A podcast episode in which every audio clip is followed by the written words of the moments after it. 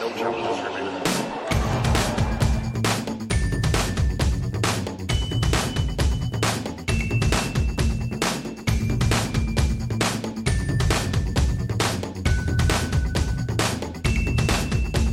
Welcome to No Challenges Remaining live from the end of the Australian Open 2020. I am Ben Rothenberg, joined by my dear friend Courtney Nguyen. How you doing, Courtney? End of another slam. How you holding up? Oh, I'm awesome.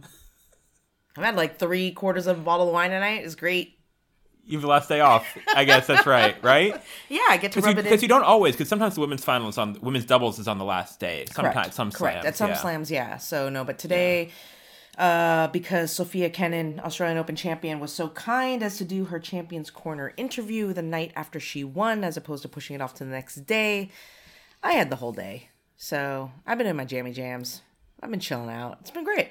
Tweeting lots of Oscar gifts, which I thought worked really well because you had a bigger selection than I would have thought you might for all these new movies. I was like, I had no idea there were so many 1917 gifts. I didn't know either, but the one movie that was a little bit difficult was Ford Ford versus Ferrari. There Yeah. were not many gifts on that, so I felt a little bad. I had one, but it wasn't even from the movie. you know what? Honestly, it's not going to win anyway. So let's let's move on. Wow, wow, Just saying. not even any faith in a Matt Damon, Christian Bale Let's save our Oscar talk for the end. and- sports and vehicle. let's go back to Okay. the real sports vehicle of this tournament, which is the car known as the Kia Sophia Canon. that doesn't make any sense, but I've seen a lot of Kia ads of this tournament, so you'll understand where that comes from. Makes more So- sense than some Sophia uh, Sophia the nickname, so it works. Oh my, okay.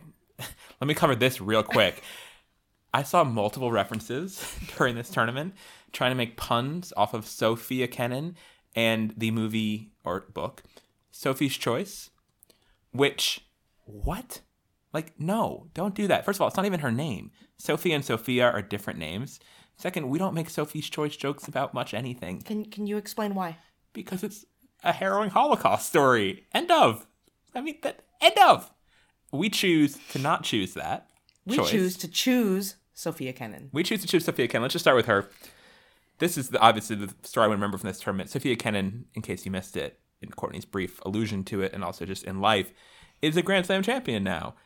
Sophia Kenin, aka Sonia Kenin, is her nickname, um, common Russian nickname for Sophia, won this tournament kind of pretty stealthily. I don't think she was someone we talked about much when we did like our midway show True.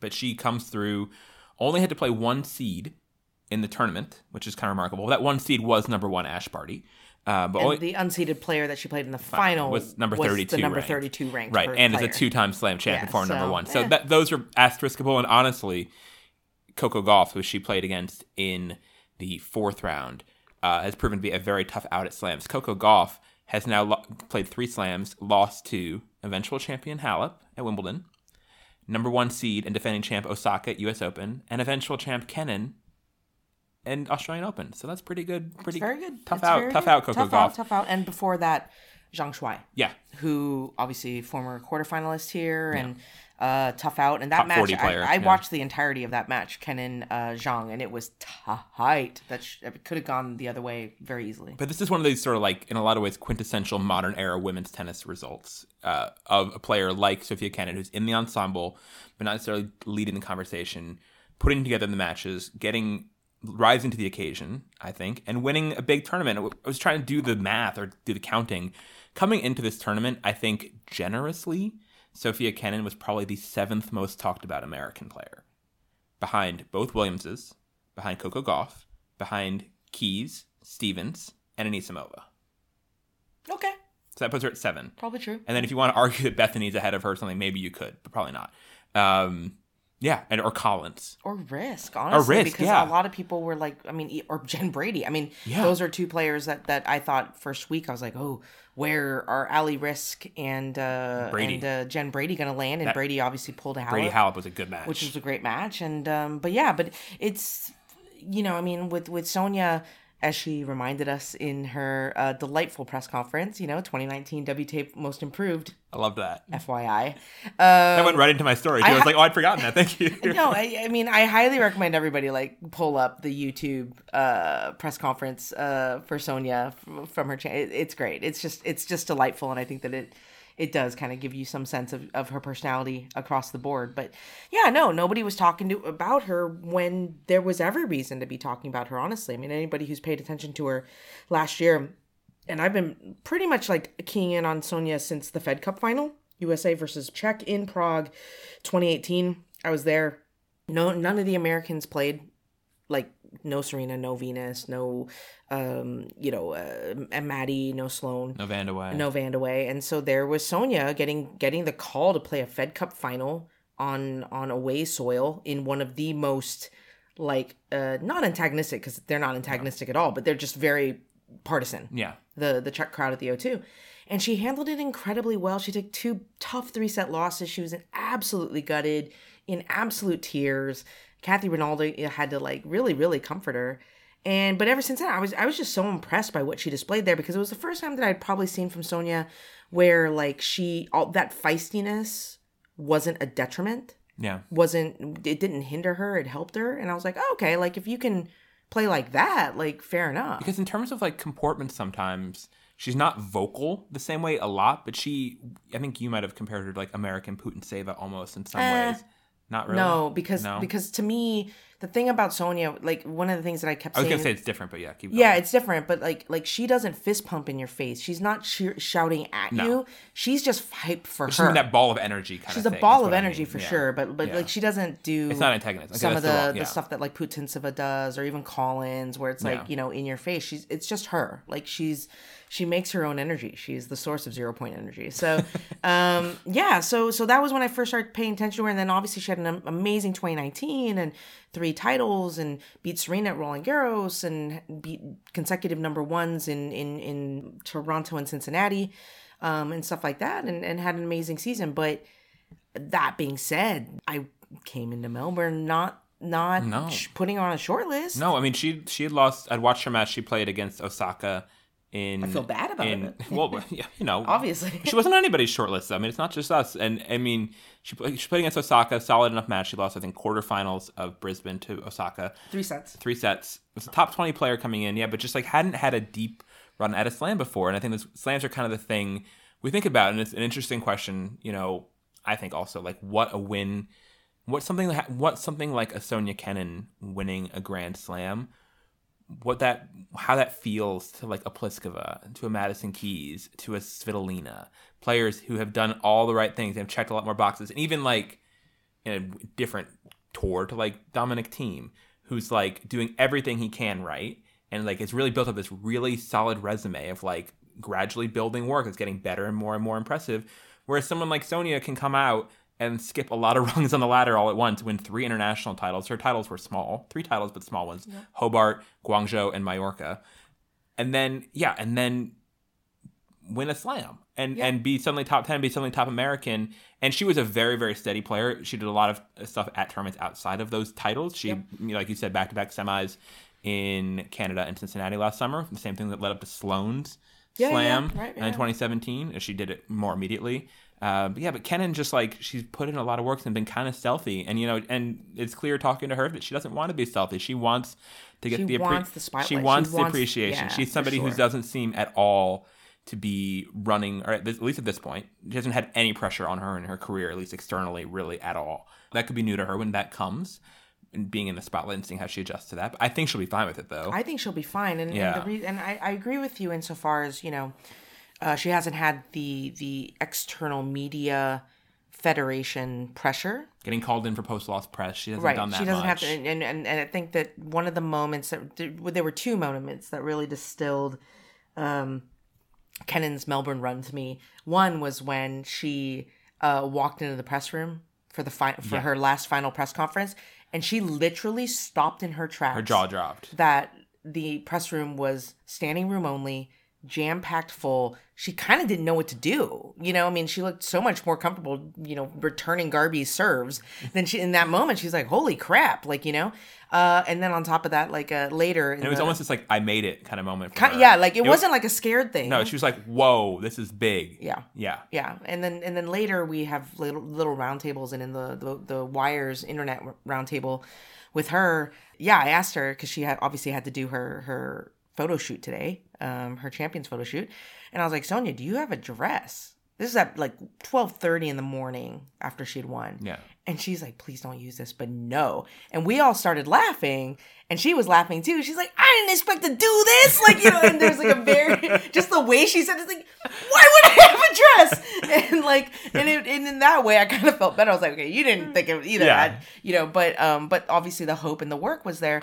But getting back to the point about, about not having the external pressure, it think, it makes me think a lot of kind of Bianca. It makes me think of, of Naomi as well yes, there there may not be quote unquote federation pressure, outside pressure, whatever. Or, you know, I'm not that that Naomi went under the radar. Obviously, she was around, but she but at the time before she won the U.S. Open, there wasn't that that that Right. focus on her. Yeah, but there is this very very real, and I say this myself, very very real immigrant pressure of seeing your parents sacrifice everything for your mm. dream. And Naomi is actually probably the most open about this of feeling like I had to win because I need to make money. Like, not in a negative way, but just like my parent. I mean, I didn't want my mom to work anymore. Like, I didn't want my family to sacrifice, you know, I wanted them to be paid back and comfortable for the rest of their lives for the sacrifices that they made. That's like a re- very, very, I mean, maybe with Naomi when I talk about it with myself, like it's a very Asian American thing, but I don't think that that's particularly Asian American. I think that it, it applies across. So I think with Sonia, like, and I haven't had time to to really jump into it, like in terms of this level of depth, and, and I look forward to over the next you know few months to really sit down with her independently and just be like, yo, let's let's forget all of about results, but let's just talk about this journey for real. Um, I can't think that for Sonia, she would have thought that there was no pressure to succeed because it- there was. She uses that American dream phrase a lot. Yeah, she she, she uses the phrase yeah. American dream a lot, and and that's how you know her father came to the U.S. back and forth for a while. I mean, Yeah, they- this is like confusing because a lot of people read it the other way. He first moved to the U.S. or first came to the U.S. for work for normal economic immigration purposes, I believe, leaving the Soviet Union in 1987. So a full 11 years before she was born. And then the family moved back to Russia for a while to be around extended family and stuff when when, she they was were born. when she was born to have support. Like you know, that's not an uncommon thing to do, uh, to have support from your family, you know, grandparents, stuff like that when you're having a baby, and you might be living relatively alone uh, without much of a community, uh, certainly a, family network around you in the states. And then she moved back to the U.S. at a young age, um, or moved to the U.S. at a young age. I think she said she only has U.S. citizenship right now. It was sort of a, a real part of like the Florida youth tennis furniture. Like she's she was everywhere. I mean, like she was unavoidable. She's in this video of Kim Clijsters that WTA found, which was great. Touring the W touring the Miami Open. She's Yeah, I also think the in Luke one. Jensen one was in Charleston. I think so, yeah, where she's there and she is, you know, talking about how she can return an Andy Roddick serve. Right. And I love that moment. I think is really telling because, like, she's not daunted by it all. She's like, I would have a strategy. I would do my split step. I would be ready for the Andy Roddick serve, which would And bounce so. Sonya. And that's so just like the why not of Sonia Yeah, is like yeah, yeah. very, very key with her. Um, and Naomi Osaka talked about Naomi Osaka was like they were in the same age group growing up playing Florida juniors, and even though one of them is a Russian American, one of them represents Japan now, they were neighbors and sort of quote unquote rivals. So that Naomi would certainly roll her eyes at that word. In these tournaments, and there's you can look some there's some archives of their head to heads when they were like twelve. And Um, like and Naomi straight up says she's like Sonia Kenin is the girl who was younger than me and better than me. She Yeah. destroyed everybody in juniors. Yeah.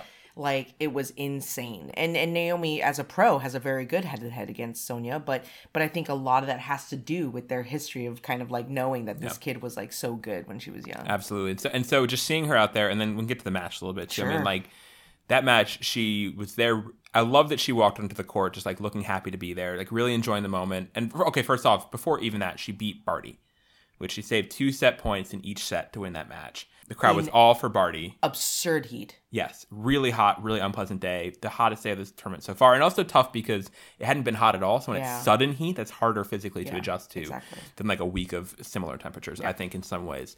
So she beats Ash, uh, kind of like honestly deflates the tournament quite a bit because Ash had been the focus of this tournament from local media, from local fans, everything, and her doing that meant that she, you know, was in the final suddenly, and it's the higher ranked player when Garbina Muguruza beat Simona Halep in the other semifinal. Similar, similar kind of match where Simona had chances in both sets, but Muguruza ultimately won in straights. And then gets to the final, and all we're gonna really talk about here is this fifth game of the third set, which is everything. Two all, third set. Love forty down. Looks on her serve on Kenin's serve. Looks like Muguruza's going to pull ahead and maybe get this match and win it. Kennon summons five back to back to back to back to back. I think that's the right number of backs. Winners.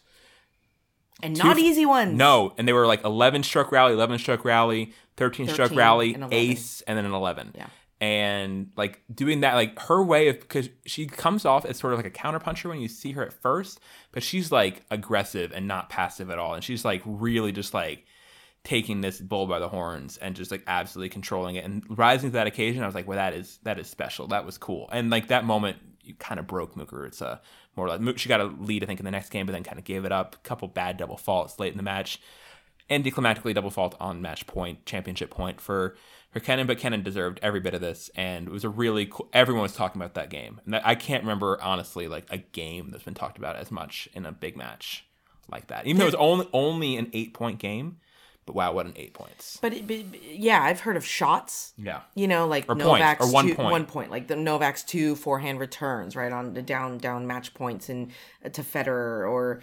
But I I just I was really racking my brain because I was trying to fight against like the recency bias of like, but that is something I just I'm not sure the way that it happened, especially again like well I mean the closest that it came was when Serena, uh, Aga Wimbledon final four ace game. the four ace game, but that was I mean it was still on serve. Uh, was a love hold, Yeah. yeah. it was a love hold. But Serena came out and just fired four straight aces, and, you know, middle in the third set, which seemed really impressive at the time, and, And it, it was. was. and it was. But just the way that Sonia did this, like backhand down the line winner, backhand down the line winner, forehand down the line winner, ace, and then what ended up being she put this backhand chip that if Garby had let it go, maybe would have floated wide. She didn't. She tried to volley it back into the court, and then it was just short in the middle of the court. Sonia ran up and put the forehand cross away. But um, yeah, I I I just don't remember a moment where I was so sure that a game was going to go a certain way, especially because Sonia like you felt like, and I tweeted this at the time. She didn't. She had tight return games on Garby in those first two service games. Yeah. and Garby escaped, so it was two two, and you kind of felt like. Shit, like you probably should have broke early, and now Garby's gonna be settled down. Sophie had won the second set six two, had momentum. Yeah, And sure enough, like Sonia puts in three straight unforced errors basically. And like it was a weak service game to fall behind Love 40. Uh and then right like that, like she flipped it. It was it was it was a stunner. And and if anybody's never seen that game, like Google it, look it up, go find the the tape. It's should be on it's a stunner. And, and and what I told her when I did the the the champions podcast with her for the WTA is like that game is going to be the calling card of your career. Like that's the game that everyone will remember. In the same way as like for Bianca, that last third set against Kerber, like people rem- that's what we remember of like oh shit, this kid is special. Or you know Naomi keeping her head, right, against Serena at the, in the US Open final. We don't remember necessarily or what Ostapenko did against and Halep. Penko, right? Yeah. You know, every player has that calling card, and I feel like that singular game was was was Sonia's, and it was it was bonkers. So Kenin goes from being a player who was anonymous enough before this tournament that she was wearing Guinot patches during matches, which I love. I, I'm a fan of those. I did the story. You should read Ben's patch yes, story. basically, if you don't know, if you're kind of a player who doesn't have a lot of deals, but you're playing in big stage matches or against big names, um, you get offered these like one-off patch deals from this French cosmetics company, Guinot, who's also Mary Cohr, is also one of their brands. So she had both of those because she didn't have any pre-existing kind of corporate interests. Um, she, so she's only the fourth player to win a slam wearing Guinot patches. The other ones, Bartoli, Stosur, and Kuznetsova. okay, good there- there's a brand there, Right, right. Yeah, so yeah. I mean, it's all kind of like players who weren't the ones who were like supposed to win. Yeah. And Kenin fits in that mold for sure. Although she's younger, I think probably than all those players. Well, not because that's for the first time, but anyway, Kenin now is number one American, number seven in the world. Where where do you think she can go from here? I mean, what is this? You know, is this was this one beautiful moment for her, or do you think that she can sustain into being a long time top ten player? I think she's certainly going to be a long time top 20 player and i say that with no disparagement meant i think that she her game is so steady that like she'll be in the mix will she keep being an alpha i'm not sure but i i think that she's absolutely has the game and the fundamentals and great strokes and great mind to be you know in the top 10, top 15 for a long time. I mean, what we see right now, uh, these days in, in women's tennis, it's a combination of things, but in particular, the players that kind of hold their position within the top 10 or hold their position within the top five or whatever it is, it, it really comes down to mentality. Yeah. Because you look at a player like Simona Halep, who, who made her top 10 debut like freaking years ago, like maybe 2014 or Yeah, I think 15, so. and she's never left. And she has the longest active streak in the top 10. Yet I know, just based off of tennis Twitter, based on fan feedback, like, you know, whatever, that people don't not respect that's not like the right word but people don't fear simona the way that they fear an Andreescu or an osaka or even a pliskova like they're kind of like she's beatable Yeah. you know on any given day and yet that kid has never left the top 10 uh, she hasn't really left the top five very often either within the last especially like three years since she won slams. Um and to me therefore it's not necessarily always the game that gets you across the line. It's it's that mentality. It's that willingness Yeah. to to deliver when you take the court. You don't have to pl- overplay. Simona doesn't overplay. But you have to deliver when you're there. And and, and you look at like you know osaka who will who will come out of melbourne being ranked number 10 which could be a very good thing for her to be quite honest. Kvitova who comes out i think ranked number 11 um you know there there's a lot to be said about you know eh, for and the way that her game is it's not a game that should be blasted off the court it's not a game that should take bad losses i mean she lost like 3 in love maybe to Collins in Adelaide or love in 3 Collins was, was but killing Col- people. but we saw what Collins was doing in both Brisbane and Adelaide very disappointing her going out in the first round to Putintseva but tough draw um or second round Second round. yeah. So mm, there's no reason to think that Sonia Kenin can't be like a regular top 15 player because Yeah. her game isn't built to go wrong in the same way that Simona's isn't built to go wrong, in the same way that Svitolina's isn't really bu- built to go wrong. Yeah. You know, in stretches, you might have a bad match here or there. And look, and I think that with her game, when, and she is so smart on court too. You can see that when she's playing Ash, yeah. yeah. like being able to beat Ash, kind of at Ash's own game, or what we think of as Ash's strengths. Like her dad, I think is a very good coach. The way Yeah. he game plans and stuff, I think there's every reason to think he's very good. Her fun- fundamentals are very solid.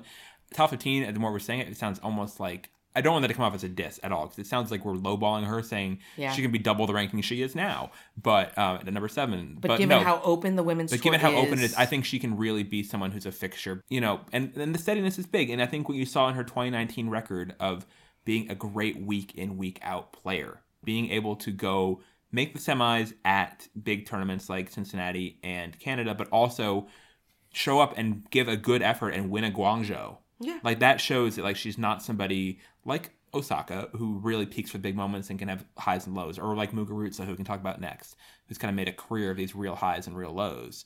You know, I think Kenin's not that, and she is more like a Halep, or even more like you know, in some ways like a Svitolina, who's also been in there as a very steady person in the top ten. there's a very real without trying to mythologize things and make up narratives just to like whatever but there is a there's a very real thing that i feel like sonia has which is a a a person a 21 year old woman who came to the states russian you know obviously loves america and, and she'll be the first to like strap on the red white and blue and oh, go yeah. to town like and and and, dem- and demand that you know people respect her for that.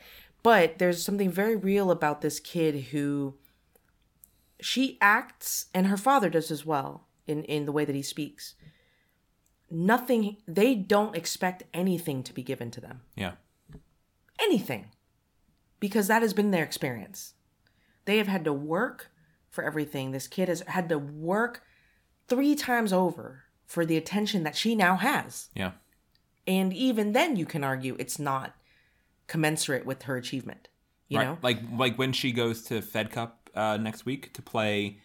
Uh, in Washington, alongside Serena and Coco Gauff, like, will she be the story Right. between Serena and Coco Gauff? right Probably not. Probably not. And and we can all understand there's only so much oxygen I'm not in saying the that's room. unfair, but it's what it is. It's it's what it's what it is to quote the Irishman. But um but yeah, no. So so I I do get the sense with her that you know in talking to her a lot within the last like, you know, 12 months, 12 16 months of this, you know, I've got to win. I got to win titles. I got to win big titles in order for, to get anybody to pay attention to me.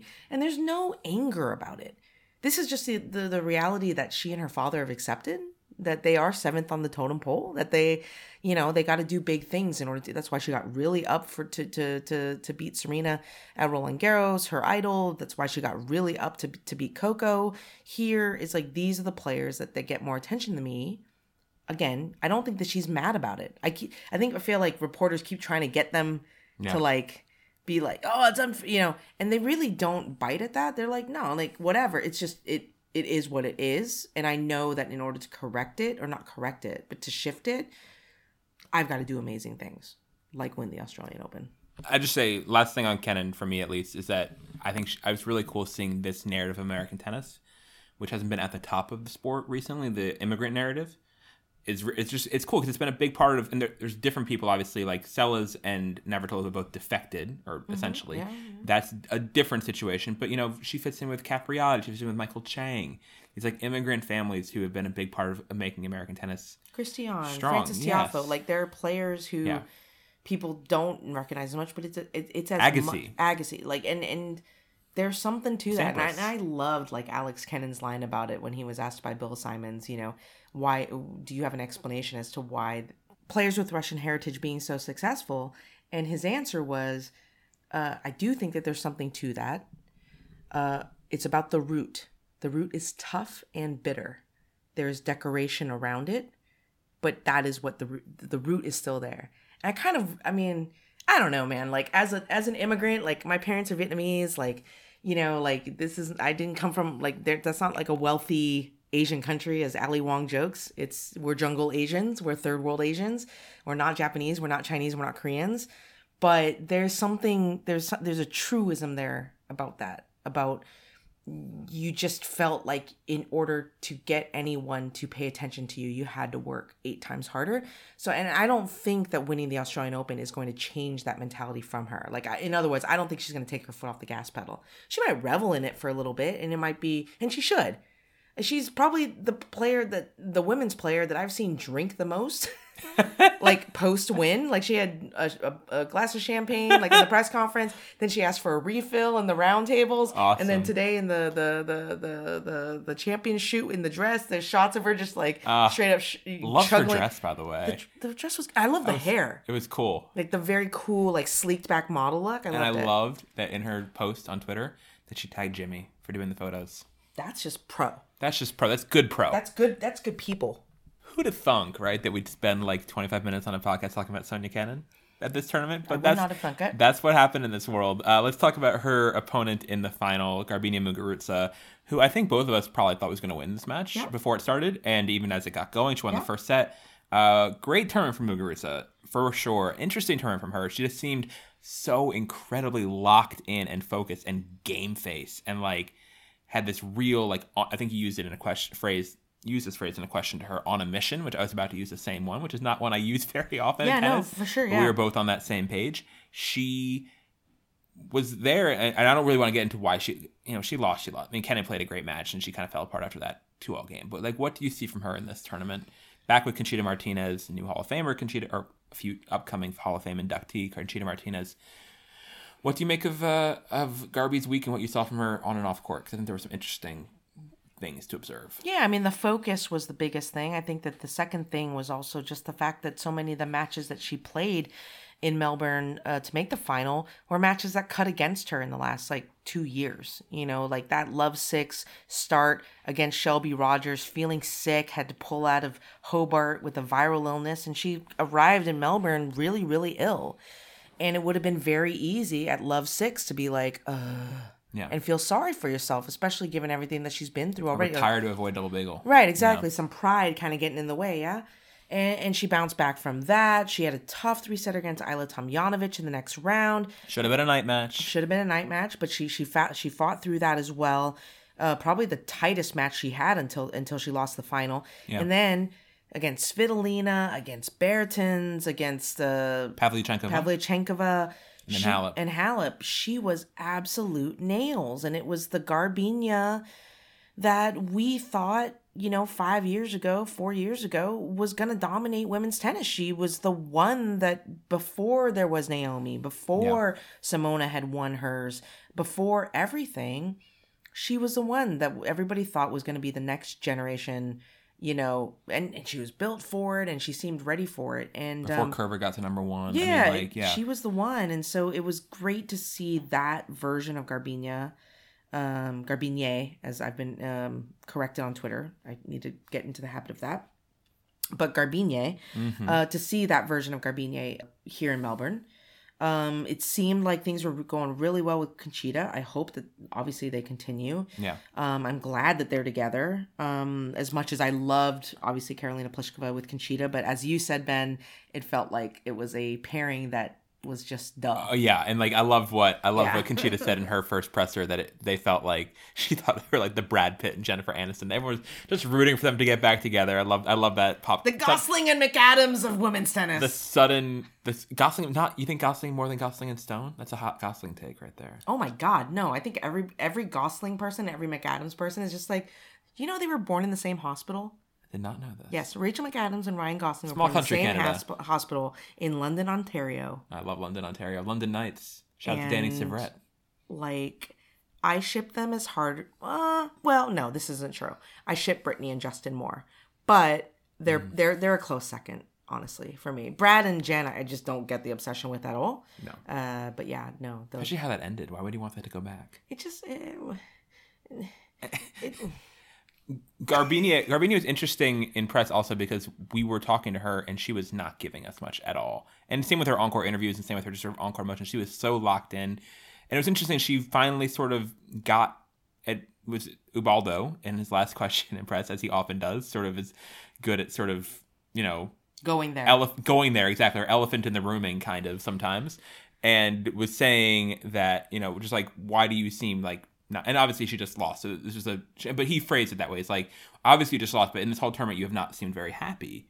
And she and she was interesting saying basically like i feel like some of the excitement of this world is gone for me because i've seen both you know how fickle it can be how it can be all very you know fragile fame and, and positivity. And you lose one day and they rip you and you win the next day they build you up and then tear you down again. And just it was it was sort of interesting like world weary Garbiñe moment Yeah. I thought and and it's true. I mean, like I, I from all everything that I can tell from Spanish press, that's definitely true. And you know, and, and, and it's part and parcel. The thing is, is that it's not unique to Garbiñe, and I feel like sh I don't know if she thinks that it's unique to her, but she certainly has responded as though it's it's out of the ordinary.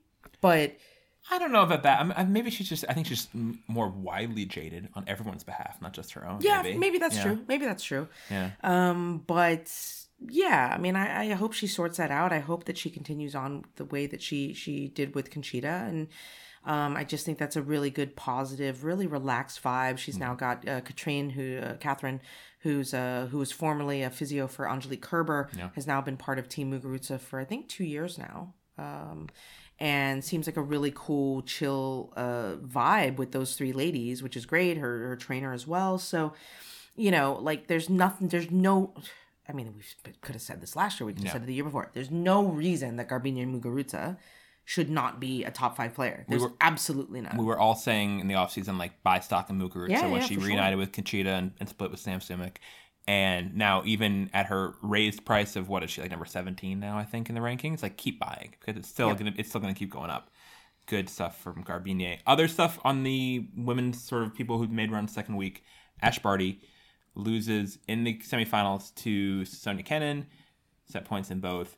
Um, we got a question um, about obviously I think she had a great tournament and she was very happy with her month really. I mean because she won after Yeah, after Adelaide. losing for after losing first round in Brisbane which could have really rattled her to Jen Brady in straights. Uh, she comes back wins Adelaide and then um, makes semis here. And she said in her presser like if you told me you know I could win you know Adelaide and get semis Australia I would take that in a heartbeat and if we and if after Brisbane we were to say, yeah oh, Ash Barty's going to win Brisbane and make semis of of, win of Adelaide, AO, yeah. yeah, like we'd be like, yeah, that's a really really good Aussie summer. Um, so yeah, We got a question uh, um, from listener Erica Jane Glam Goals, um, which God, I believe is a housewives thing, who says, I would love to hear both of your thoughts on the tennis podcast criticism of Ash Barty bringing her niece to the press conference. I was shocked at how critical they were of Barty in that moment. I thought it was sweet, innocent, and fun moment. Ash Barty, yes, did bring a baby to the press conference um, after her loss, and it was sort of it was immediately sort of just like, oh, there's a baby here when you walk when you walked in the room. Um, and I will say, I asked the first question and of that press conference, and just sort of again, elephant in the room was like. My first, I think my question was sort of like, "Where'd you find the baby?" Just sort of like, let's get this out of the way. Clearly, have this There's baby, a baby here. in There's the a ba- room. The baby is being Let's presented, Acknowledge. and just like let's get the let's get the baby out of the way. Talk about this, and yes, I mean, I think what the tennis podcast said, I think they said it was unprofessional. I would not. That was their phrase. I mean, we can if you want to, we can ask about their comments. I can find their comments. Hold on, let me let me pause here. Let's actually find out what they said. So this is from an article. This was aggregated, as has happened to our podcast before from Australian media. That's why some of us lock our Twitter accounts during the Australian Open. Some of us are just smart like that. Uh, Courtney, uh, anyway, that was Courtney who we're talking about, who, who locked her Twitter account. Now unlocked, which I don't really agree with. Stay locked, Courtney, stay locked. Um, the article says David Law was among those who thought Barty should have been the only member of her family to front the media pack after her shot loss. It's good writing. I don't think the baby should have been in there, said Law on the tennis podcast. I think it is a place of work. It's an office space. We are there to ask questions, and lovely as society as it was on one hand, uh, what's it's not really what's supposed to go on. Uh, Matt Roberts said it felt like a deflection and a plot and a prop uh, to, from getting tough questions, given that Barty had just lost. And then Catherine Whitaker agreed, joking the baby acted as a human shield so that Barty could escape a grilling from the media. Um, and, and Whitaker, I guess, adds, I don't think it necessarily has to be a conscious thought, and she. And I think she can have had that thought process in a less sinister way, than we would have had it sinister. Is a weird word choice. I'll add. That's my sidebar. And Catherine goes on, she just thinks this is a distraction for me, but the thing is, it's also a distraction for everybody else, and it's not helpful. It's not appropriate in the workplace. I don't think it makes her a terrible person for doing it. Somebody should have stopped her from doing it, probably. I don't know what the circumstances circumstances are, but it was really weird. Okay, yes, I'll, I'll address this first, and then Courtney, I'll let you go because let you sound off because I did. It was immediately distracting when baby came in, she's holding a baby. But after one question, I addressed the baby, and that was it. right? the baby. I was like, "Baby, there's a baby, there's a baby." Ash, introduce the baby, talk about the baby, and then we'll move on. And yes, and I did actually. I will say, I did after we were leaving. I did make the same sort of human shield joke myself. It was just a joke. I mean, like, yes, I mean, like bringing in this prop. Did if you you want to call it microphone in that front of too. you? Uh, no, but I would have said that on here anyway. Okay. I would have said human shield. Um, just as a joke, just as you know, because she didn't do it after any of her wins with the baby. So if you in, I also saw someone on Twitter which I enjoyed refer to it as an emotional support baby, which I thought was great. like emotional, like add. And here's the thing with Ash. Ash left the sport for years because she was having a tough time dealing with the pressures of the sport, and, and that was part of why she left if she can get if this makes it easier for her to deal with it i don't really have a problem with the emotional support baby i don't courtney your thoughts on workplace etc Uh, okay. First and foremost, let me just say, obviously, and remind everyone because I think I, I believe in transparency on podcasts, and I think that conflicts of interest should be expressed and that the re- listeners should know about them. I work for the WTA. Ashley Barty is our world number one. I'm not going to sit here on this podcast and slag her. Thankfully, though, if I wanted to slag her and I'm on this podcast, I just wouldn't say anything. That has been my kind of your silence often speaks my volumes. silence is like I'm not going to talk about it one way or the other. Yeah. Thankfully, in this situation, what I think is actually probably consistent with what I'm supposed to think, which is thus just this: What do we want? Like, step back of it from it, okay? From people who want a line, or you want to see Ash Barty cry, or you want to see her prostrate herself in front of the uh, Australian public and say, I'm so sorry that I fucking let you all down. Like, is that what people wanted? For her to break down in tears and all that sort of stuff? Or, as a sports reporter, do you want to not understand where Ash Barty's head's at? Whether she expresses it in quote or not.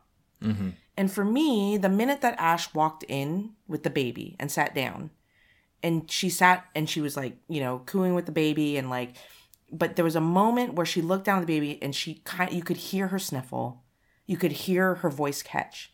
There were a few times in the press conference, and there were like legit questions asked about in the press conference. It's not like people were like, "So, what's the baby?" Like it wasn't like the baby distracted anything. literally after i thought i cleared the baby air and there was baby hair that needed clearing i will admit yes if you want to say oh my gosh she distracted from that first question like okay But that once once the baby was mentioned, like it was it, it was fine. And then they got to questions about you know set points, Yeah, and normal normal she, tennis and, stuff. And and there were tough, not tough questions, I don't think, but questions asked to ask she didn't want to answer. She's like, "Yep, that's it. I'm not." You know, like it was. A, it seemed like for me like a normal press conference, and if, with all due respect, and I I do mean that with all due respect, if you don't have the balls to like ask whatever question you want to ask within the context of whatever. Like if Novak or Andy comes into a press conference bawling, if Roger comes in with Mirka sitting standing next to him and you don't have the cojones to ask whatever question you want, that's on you. That's not on them. It's like, come on. Like she was holding a baby. You think the baby's gonna judge you by asking Ash, how'd you choke those set points? The baby ain't gonna judge you because it's a freaking baby. Come on, guys. Like, like let's be and people aren't going to also judge you for like being mean to the lady holding a baby. That's also not going to happen. It's People gonna still happen. understand this is a People normal understand- press. Yeah, that it is a workplace that work has to be done. If Yeah. you don't feel comfortable doing it guess what? Like i don't think it's professional for people to not be taking showers who sit on press row. I don't think it's professional for some of the shit that i hear from either photographers or reporters talking about the women on press row. Oh, my. there's a crap ton of stuff that happens in the workplace that is unprofessional and untoward and what was the word that was used here that you hadn't? Sinister. So like come on. Like the kid brought a baby in and honestly the minute she did all that I, the, the message that was conveyed to me is that ash is shattered. She's gutted by this loss. Yeah. she understands the opportunity that was presented to her not just because she was playing Kenin in the semifinals and she had the, the crowd you know she was playing during the day when when when which should feed into her game but unfortunately for her it was one of those days that was off the charts in terms of heat and she was really struggling with it. She had set points in the first set couldn't convert. She had set points in the second couldn't convert. She had an opportunity. You could think if if her mind allowed her to wander there of like i mean with all due respect like healing a nation like she could have i thought about that a lot of Mm. like what happens if ash wins the australian open the year when all of this tragedy is is hitting All australia fire. Yeah. you know the young australian of the year she's already on vegemite bottles like she's all i mean her face was everywhere which Yeah. she was joking about with a wry grin, but you know, she understands the opportunity that was missed here. She also understands that she's had a really, really good Australian summer. It's the best Australian summer a woman, uh, a WTA player, has had here in a gosh darn long time. A lot of decades. And she Yeah. wanted perspective and she wanted grounding. And as Ben said, this is a player who basically left the game because uh, she struggled mentally with the stresses of the game Yeah. if she wants to go in and be reminded that none of this matters, that a little little fuzzy tennis ball doesn't matter, but that her that this adult I gotta say the baby was freaking cute. Really cute baby. Like I'm not really a kid person or baby person. I like kids when they're old enough to, for me to sass them, but like but like babies, I'm like, what's that? I mean, a little crying lump, but like that baby ruled. Like it was really really cute. Like I just don't. I just don't see getting mad at it, to be quite honest. The baby was not disruptive. The baby did not only started like making noise at one particularly bad question, which was funny. and and she started crying, and Ash not- not a turned to it and said, either. "I feel you, sister." Yeah. Which again is actually again a reflection of where she's feeling. Like there was no way that you went into the Ash press conference not knowing what her thoughts were. Yeah. You just, I don't know. I just, I, I cannot shake the feeling that if people had an issue with it, it's because they wanted to see Ash cry. And this goes to sort of the whole like prostrate yourself in front of the media. What is sports today? And this goes back to the last year Wimbledon conversation about Jo Konta. Yeah. And Yeah. like what people want from losers, particularly maybe female losers, that they want to see some big emotional moment of like owning this up and showing their shar- their sorrow and their shame at letting down their country, quote unquote. Ash, like you said, I think was clearly she brought the baby because she was thought this would be rough. It was really an emotional support baby, and you know, and that helped her get through it. And she, you know, still doing well. I, I, yeah, I don't have a problem with it. I really don't. I thought it was a little bit, you know, obvious, transparent that it was emotional support. But like you said, you can read that as telling.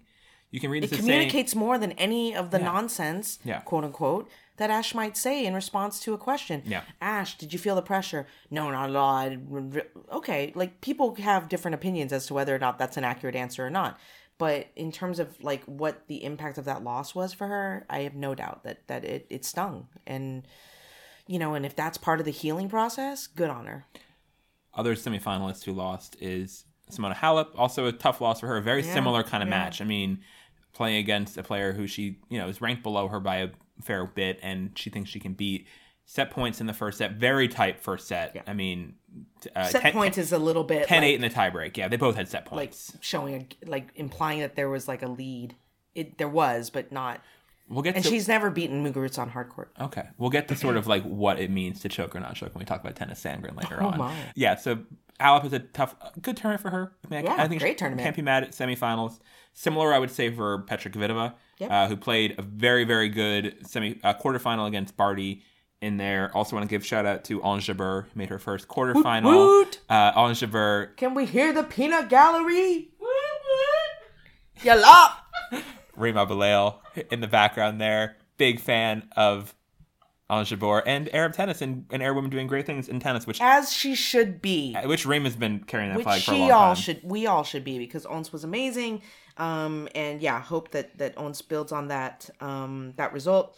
But uh, but yeah, no, I mean Petra Petra and Ash, honestly, like those two have to just be like once that quarterfinal happened, had to been like really our draw, our quarter had to hold up. Yeah. Like Could- could- every other quarter blew up, but ours held up. Could have been a final. Yeah, for sure. Yeah, was- it could have been a final for sure. Um, although maybe Kenin was unstoppable. You never know. Also true. Also in this draw, fourth rounder, shout out to Iga Swiatek. Should we get to the other half of this of the of the questions we've been asked about this? One of the conversation points around Iga Swiatek. What's the pronunciation of Iga Swiatek? And it was it was um, another tennis podcast driven conversation after their segment on how to pronounce Iga Swiatek after the WTA did a video, um, which they posted about with Iga pr- giving an explainer on how to say her name. Yeah, Iga Swiatek. That's how you say it. Not that hard. Yep. I don't know. I mean, I, I don't know. It's, ugh. it's just exhausting. But um, yes, no. Iga Swiatek. Uh, we did a video with her, and honestly, it came out of my own. I think I mentioned this in the maybe in past in the past episode. I can't remember, but basically, I've obviously interviewed Iga for a year now, uh, if not longer. And it got to the point where it became clear. I thought that like maybe I might be pronouncing her name wrong because I was saying Swiatek. Um, so I asked our video crew, "Hey, when you guys talk to Iga, can you just ask her straight up like how to say her name?" They're like, "Okay." So they did. So if you watch the video, it's very much B-roll. It's very much an outtake. You can tell because the focus is going in and out, and it's very casual, and you can hear the person in the background talking and whatever. But I thought, oh, that's really helpful. Let's put that out. It'll be really helpful to everyone. I thought the video was clear. Apparently it wasn't and people misheard. Fair enough. But um but yes, I I took issue with with the some comments made on tennis podcast that they say that I misheard um in terms of of um I say a lot of people misheard. that many people misheard and whatever. Uh, sure, okay. If and I said I said this on Twitter at the time is if I misheard, I apologize. I have since gone back. I have re-listened to it multiple times. I don't think that I misheard. That may not have been what was intended to be said, but it was what was said. And as someone who does podcasts and radios and all that sort of stuff, the burden is on the speaker, not on the listener. And so, if a bunch of people are saying, and I, I feel this way about NCR all the time, oh, about Oh, yeah. Insider, about press conference About questions. my Twitter, Yeah, exactly. Like God if knows I, I've been through this. If yeah. I get it wrong, that's on me. I don't necessarily blame other people for hearing it wrong. Like that's my fault and I learn from it and I move on. And I try to be better. But in my opinion, if there are a bunch of people who have non-western easy to pronounce names who who are saying that they heard a certain tone and a certain dismissiveness about uh, us wanting our names pronounced correctly and not and and what we heard was with all due respect three british commentators seemingly taking the piss out of some 18 year old kid who wanted her name pronounced correctly. That's what i heard. And i'm not the only one that heard it that way and it was disappointing and i expressed it accordingly but you know like again if i misheard i apologize i really do yeah. I do not think I did. If you transcribe the exact words that were said, which may not have been the intention of what was said, but what was actually said, I don't think I misheard. No. I don't think the tone necessarily helps either. you- so you hear that's the But, thing yeah. is, you know, and, and and I have to say, like, David Law has since, at least I haven't heard it myself, but like uh, according to him, like apologized for mishearing the WTA web, the WTA video. He misinterpreted it. He thought that Iga wasn't taking a stance as to whether or not she wanted her name pronounced the English way or the Polish way, Which is basically the wrong way or the Polish way. right? Yeah. Um, and he said, I misheard it the first time, you know, etc. Um, at least that's what I'm told that he said. So whatever. But it was just a weird, stupid thing to like deal with for 48 hours, An honestly. odd, odd week in that front. Yes. Anyway. Anyhow, other women's stuff. Is that basically it? I think that's basically all the women. And actually, we're at like almost an hour now. So Oh, when we pause and we'll do the men as a second part. Okay. So we'll do a quick female empowerment intro, outro. Actually, let me take this moment at the end of this half of the show to talk uh, to thank our already on board Patreon backers who have we launched a Patreon for NCR uh, very recently, just during the I believe it was during the Zverev team match. Wanted to get it up soon, and we have 31 people already patron patronizing. That sounds wrong. they 31 people, 31 patrons Whoa, whoa, whoa, whoa, whoa. uh, with patronage uh, of our show, not patronizing, unless they want to be patronizing, in which case that's their prerogative. Pay us, patronize us. We don't care. Yeah. Um, thank you to them, and let me give a shout out to the ones who have signed on since we did the first four in the first episode. I did the roundtable with with Nick and Maddie. Uh, since then, also thank you to Emily Vanny, Anwin Patterson, And win. and Annie Johnson, Elise Panyich, Adam Perugino, Dave, Timothy Liu, Alana, Will Cobb, Shilpan Shakshi, Eric Scorsoni, Reem Abulail, John Eichner, Mary Hogg, Hogg, Haug, Haug, Hogue. Mary, thank you very much.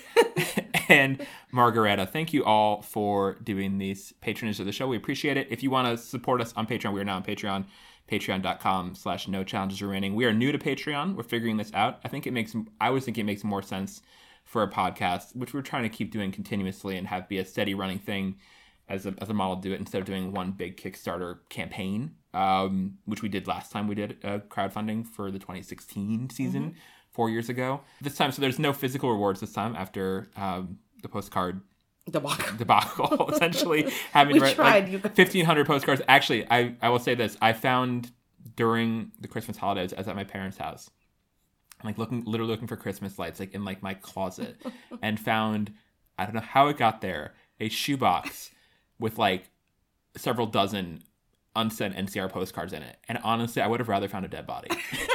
I was like, no, I thought these were gone.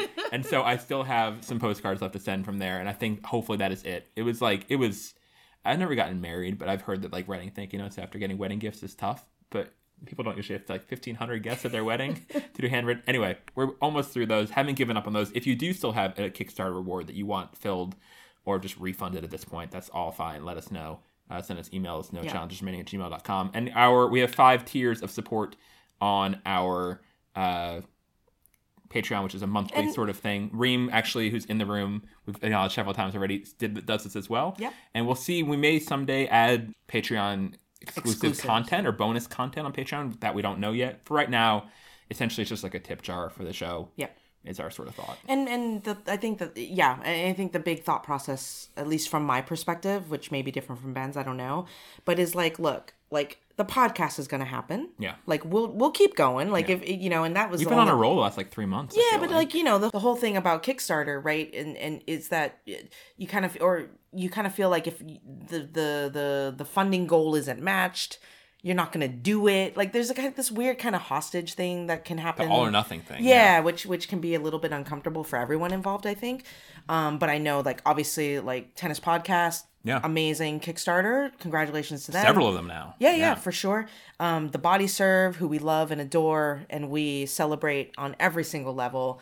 Uh, Jonathan and James, uh, they they've successfully used GoFundMe for their for their 29, uh, 2020 season, which is great. So we appreciate all of you backers of tennis podcasting, good tennis podcasting out there, having to be on three different platforms. I know it sucks, them. but that's the thing is like we don't want to. At least for me personally, and I think that anybody who's followed this podcast for a really long time knows that I'm like really anti all of this. Like it's like this should be fun, and we're independent, we're punk, and like whatever.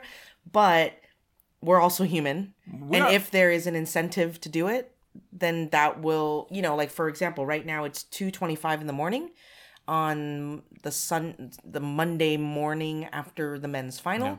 I have a flight in about 15 hours.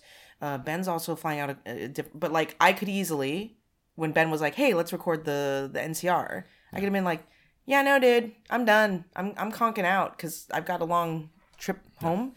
But if I know that, that that people are are are genuinely putting with their money where their mouth is in terms of wanting the content, then then then that's so that's And for know, us, on the you mentioned the independence thing. On the independence thing, we have stayed independent the whole time, Yeah. and so we've never had a single advertiser, Nope. which is probably insane, um, given that we are a media a media outlet. We have turned down a bunch of advertisers, so we have we try to stay as independent and unbiased, and certainly I do at least. Um, and when I can't be unbiased, I'm not on the pod. Right, exactly. So that. next So- time Maria Sharapova gets banned for doping, you won't see Courtney for a while again. That's what happened. We know we do these things, and it's it's fine on the show. Just saying, use an example of our of our journalistic, you know, integrities and whatnot. Crickets. Real life Crickets. example. Crickets. Um, not that I think she's going to. Um, wishing Maria the best. Honestly, she's probably actually at a ranking where she's out of the testing pool now. So that's a side. Anyway, that's my cue to stop talking about that. Uh, we will be back uh, very soon in your podcast feed with the men's half of the show and some other general tournament stuff. Bye bye for now. Good day. And if, oh, I'll do our normal sign off. You want to follow along when you're not listening? Like us on Twitter. Best way at NCR underscore tennis. There were a lot of players, by the way, at this tournament Yes. tons running out of challenges, getting the elusive no challenges remaining. So many. I don't know, dudes. Like maybe trust your umpires. We'll get to the umpires later. Yes, 'cause, we will. Um, that is a Mariana. que- yes, Mariana, star of the tournament. Send us questions, comments on on the Patreon or anything else to no challenges remaining at gmail.com or on the Kickstarter if you still have Kickstarter hanging issues from four years ago, which you very well may. Uh, and leave us reviews on iTunes or anywhere else you can leave reviews. Those help us a lot. We will see you on the second half soon. Bye, guys. Ciao, ciao. If you can't give us money, just give us a review. That's nice. Noise.